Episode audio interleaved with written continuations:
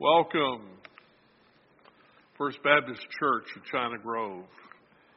Open your Bibles to the book of Revelation this morning. Have uh, my preaching Bible, one of my preaching Bibles here with me. An interesting story. When I first came here, I had just packed up my office at North Kannapolis and put so many things in books, gave half my library away to uh, Fruitland Bible College because I couldn't possibly carry it all home. Uh, about a third, actually, about a third of it came home with me, and I had to box up a lot of stuff. And when I got here, uh, I needed my preaching Bible, of course. In fact, I needed it before I got here. wasn't able to locate any of them. I had like four of them. Couldn't find them. And I had to pull out the old Bible that Dr. Jerry Falwell gave me, and I hated to use that Bible. I'd use it, it was my second preaching Bible I ever had. But the problem with it was is missing several chapters. And I don't know if you're aware of it or not. The Bible I preach from is not the Bible I prepare my sermons from. I always prepare it with a Bible that sits on my desk, a old, an old Ryrie study Bible, King James Version, and I use it to prepare as well as a program. And so I don't see that preaching Bible to either Sunday morning or whatever. And in one case, after I got here, I did not see it until I got up the pulpit. And I opened uh, the Bible to a certain page, the old Jerry Falwell Bible, and found that a page was missing. The page I was preaching from, of course. Fortunately, I have a good memory, and I can remember what it said and, and kind of made it through. But there were several chapters in that book, Bible, and I, the whole time I've been here, I've been a little bit apprehensive with that Bible because I never know if I'm going to turn somewhere and the Scripture's not going to be there because uh, I've lost some pages out of it. So I was, uh, you know, really wanted to find those Bibles, but I wasn't able. I, I had given up. I had went through an entire storage building where I'd stored all my stuff, looking through box after box, hour after hour, looking for those Bibles. And the other day, I went in the closet in my uh, study, and there was a box in the lower, very, very lower left, and I pulled it out and opened it. Guess what? And now my interim is ending. So, you know, that's the way it goes sometimes. You never know. You're going to get your get what you need when you don't want it. Uh, so there you go. But I'm preaching from one of my Bibles today. Let's open our Bible to the book of Revelation today, and we want to talk about. I know the title of the message. I know thy works. I know thy works, and that's a term we will see if we'll look in Revelation 2, verse 2. I know thy works and thy labor and patience, he says to the church at Ephesus. Verse 9, uh, to Smyrna, I know thy works, tribulation and poverty. Uh, verse 13, I know thy works, where thou dwellest. Uh, verse 19, I know thy works in charity and service and faith, and so on through chapter 3, 1 8 and 15, and finally chapter 3, verse 15, uh, to the church at Laodicea. I know that your works and that you're neither cold nor hot. Now, the word here in the Greek language says that God really is mentally aware, has considered their situation, is very confident that He knows exactly where each church is. And I believe that. He knows us intimately. We are His children. And the churches are groups of His children. So He knows us very intimately. And this is Christ speaking through the Holy Spirit. Remember chapter 1, John has had a vision of the resurrected, glorified Christ. And he sees Jesus, and he's identified in chapter 1, verse 13, as the Son of Man. So we know it's Jesus in chapter 1 of Revelation. And so Jesus is here, and it says here an interesting statement, chapter 2, verse 1. Let's look here. And to the angel of the church of Ephesus write, These things saith he that holds the seven stars in his right hand, who walks in the midst of the seven golden candlesticks. Now you're probably saying that makes no sense to me whatsoever. Well, first of all, in his hand, in chapter 1, verse 16, are seven stars. The seven stars are seven angels which are identified as pastors. And God holds these pastors in his hand. And Dr. Jim Harris always reminds me as a pastor, don't forget, Chris, God's always holding you in his hand. And so he's holding those in his hand. He's holding the seven stars in his hand. And he walks in the midst of seven golden candlesticks. Now, these are identified in the chapter as the seven churches. Okay? So God is holding the pastors and he's walking in the midst of the seven churches. Now, I tell you this whether you realize it or not, church, God, through Jesus Christ and the Holy Spirit, is walking in our midst every Sunday. Every time we gather as a church, Jesus is walking in the midst, weighing hearts. Sadly, the last chapter, the last church, Laodicea, we find a difference. For in that chapter, we find not Jesus walking in the midst of the church. He says, Behold, I stand at the door and knock. And if any man will come and fellowship, Jesus has been shut out of the church. Can you imagine that? Can you imagine of human pride and arrogance and selfishness that we would ever put Jesus out of the church? But when our hearts listen, when our hearts are not sensitive to God, the Word, and the Holy Spirit, that's what we get. When we harden our hearts to God and we don't listen, that's what happens. But listen, He knows our works. He knows our sin. He knows our failures. And He asks us to repent. And we know that He is walking in the midst. He said, Lo, I'm with you always. Wherever two or three, Matthew 18, 20, are gathered in your name, I'm in the midst. He possesses and owns the seven stars and the candlesticks. They belong to Him. That's His, this is His church. It's not our church. We're members here, but He owns the church. He's the head. Christ loved the church and gave Himself for it. He is the head of the church. Ephesians 5. Acts 20, 28. The church which He has purchased with His own blood. He bought the church. He paid for it.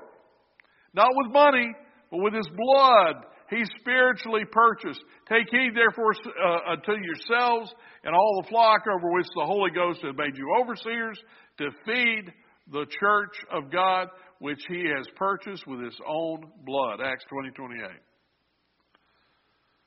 He holds, listen, He holds you and me in His hands. Amen. He says in John 10, 28, and I'm going to turn there. Something about that. About us being in His hands. So we're in His hands too. Amen. John 10 and verse 28 and 29. I give unto them eternal life. They shall never perish Neither shall any man pluck them out where? Of my hand. We're in his hand. The pastor's in his hand and we're in our hand. I told you it belong, you belong to him. You belong to him. And by the way, if you belong to him, don't worry. Nobody can take you away from it. Amen. And he goes on and says this My Father, which gave them me, is greater than all, and no man is able to pluck them out of my Father's hand. Amen. So can we be lost once we're saved? No. Nobody, not even you, can pluck. You can't remove yourself from His hand, and nobody can pluck you out of His hands. We're in, we're in His hands.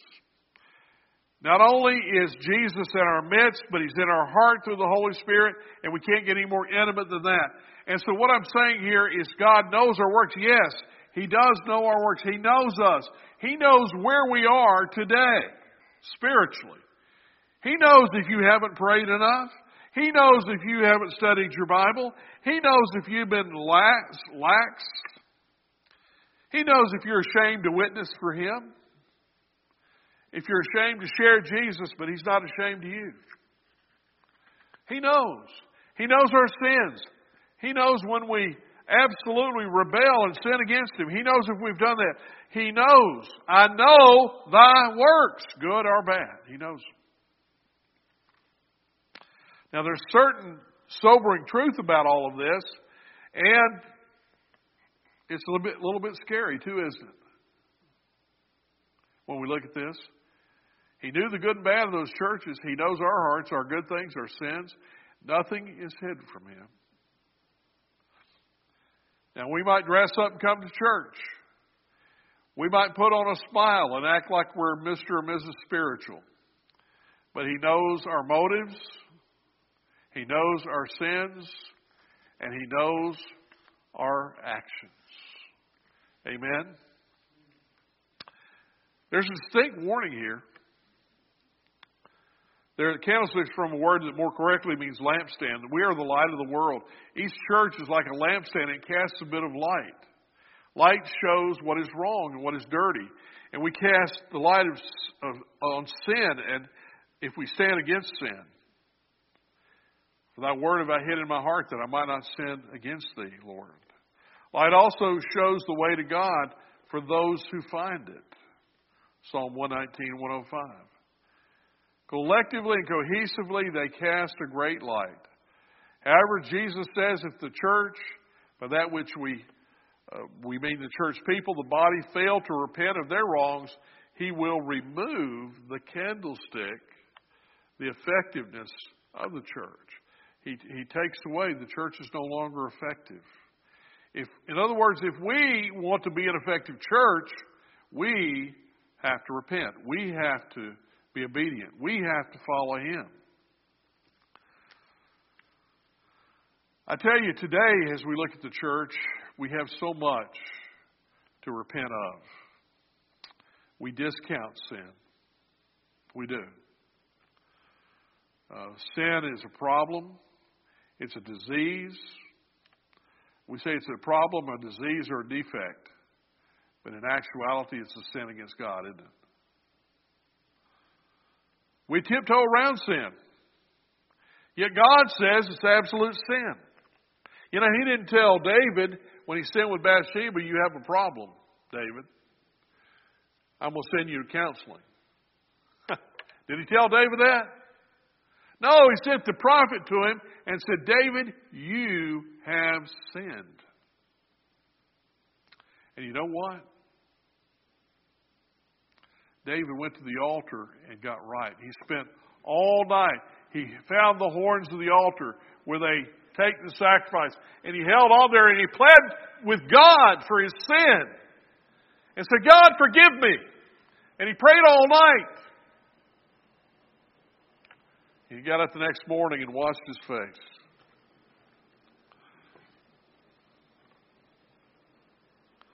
I heard a pastor on radio coming back from vacation talking about people leave churches and say, I, don't, I just don't get anything out of the pastor's sermon. Now, he said this, and I didn't. Backslidden people who don't listen to the Holy Spirit usually don't get anything out of the sermon. Let me say it again. Backslidden people who don't listen to the Holy Spirit usually don't get anything out of the sermon. Now, I've, I've heard a lot of sermons, and I've heard some bad ones and good ones, but you know, I always got something out of some, all of them. And I heard one sermon, perhaps the worst sermon I ever heard you've ever heard preached. I heard it preached by a student one time. And, and I, I really wanted to go up to the young man and say, Can I help you, or can you help you find another way, uh, form of work? But uh, I didn't do that. I restrained myself.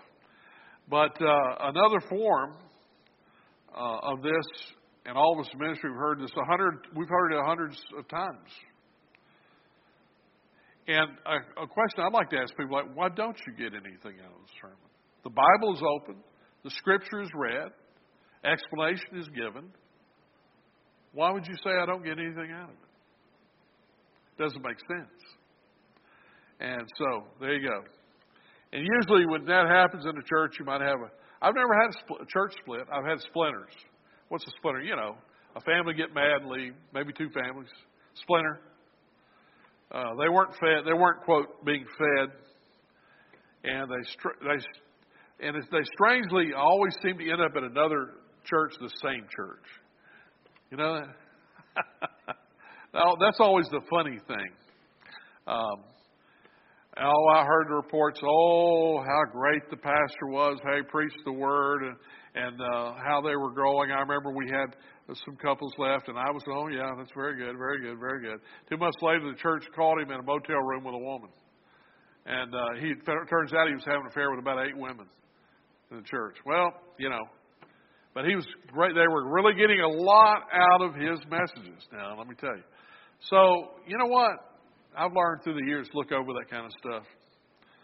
Uh, so I got an early education in behavior. People bounce from church to church or pastor to pastor. It's results of this insidious behavior. 40 years of people wanting to be tickled in the ear is what we have, what we have today. What do we have today? We have our Christianity has become shallow, anemic, backslidden, weak, if not dead, spiritually beggarly, powerless in general. The church has become. 2 Timothy 4 3 talks about it. The time will come when they will not endure sound doctrine. That means sound biblical teaching. But after their own lust shall heap to themselves teachers having itching ears. Now, we just went through the Ephesian Bible study just shortly, a month ago. And I talked in all of those lessons. We pointed out time after time after time how love was conveyed in that book, did we not? How many times did it mention love? I couldn't tell you. And yet, over here in Revelation, we turn to the first church, the, the best church, Ephesus. It's the first one he addressed. And he talks about how good they are. But then he says, But there's something I have against you. Verse 4 You've left your first love. Even they had a problem with sin. And the best church, listen, if we think First Baptist is the best church and you're pretty good, let me tell you that. You're pretty good. Be careful because you may not be as good as you think you are. Consider where you are. But people are going to people are turning away from the hearing. They don't want to hear the word of God anymore. And you know that bothers me. This is all we have.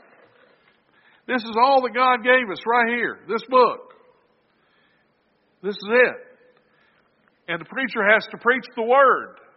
He's admonished to preach the word, be instant in season, out of season, reprove, rebuke, exhort with all long suffering and doctrine. How can you do that without the word? You can't.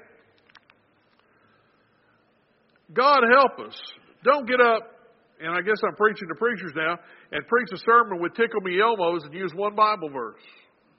That's not a sermon on marriage. And I've seen that.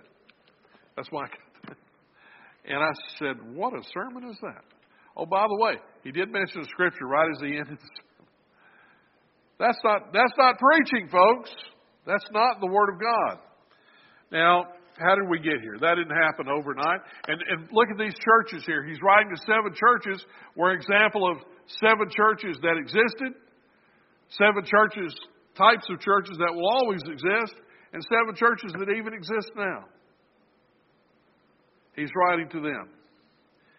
What happens to a church? What happened to Ephesus? It didn't happen overnight. They didn't just wake up one day and said, "Hey, we'll do everything right, but let's we're not being loving. Let's just not love anymore." It didn't happen that way. Sin never happens that way. Oh, yeah, people do fall off the wagon and run off with the pianist. Hopefully, nobody's going to run off with Marcia, but, uh, you know, Marcia, forgive me for saying But,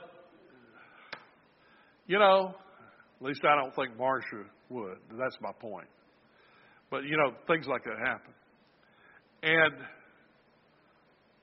you know, the sins of a church don't just happen overnight, they creep up on us. And Satan is deceiving. And we start neglecting the Word of God, and we start neglecting church prayer. We start neglecting the two big spiritual things, the Word of God and prayer, and we start doing it our way, and we start being, then we get into our own little islands. I used to pray every week, God, let our church be a Smyrna or Philadelphia in your midst. Two churches he said nothing bad about. Don't even let us be in Ephesus, but let us be a Smyrna or Philadelphia.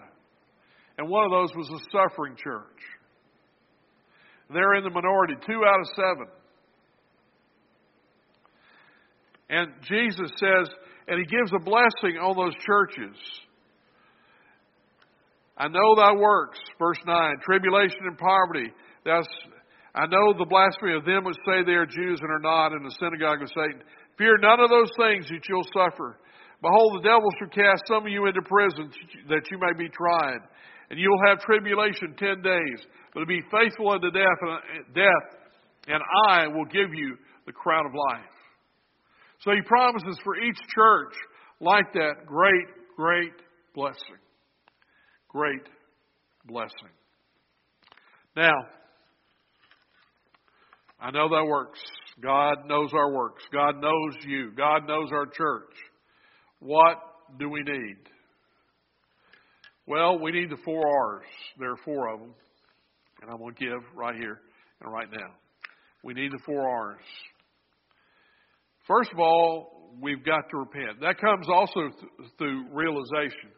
Now, I want you to realize, even if you're in sin, God loves you and He seeks us out. Look in chapter 3, verse 19.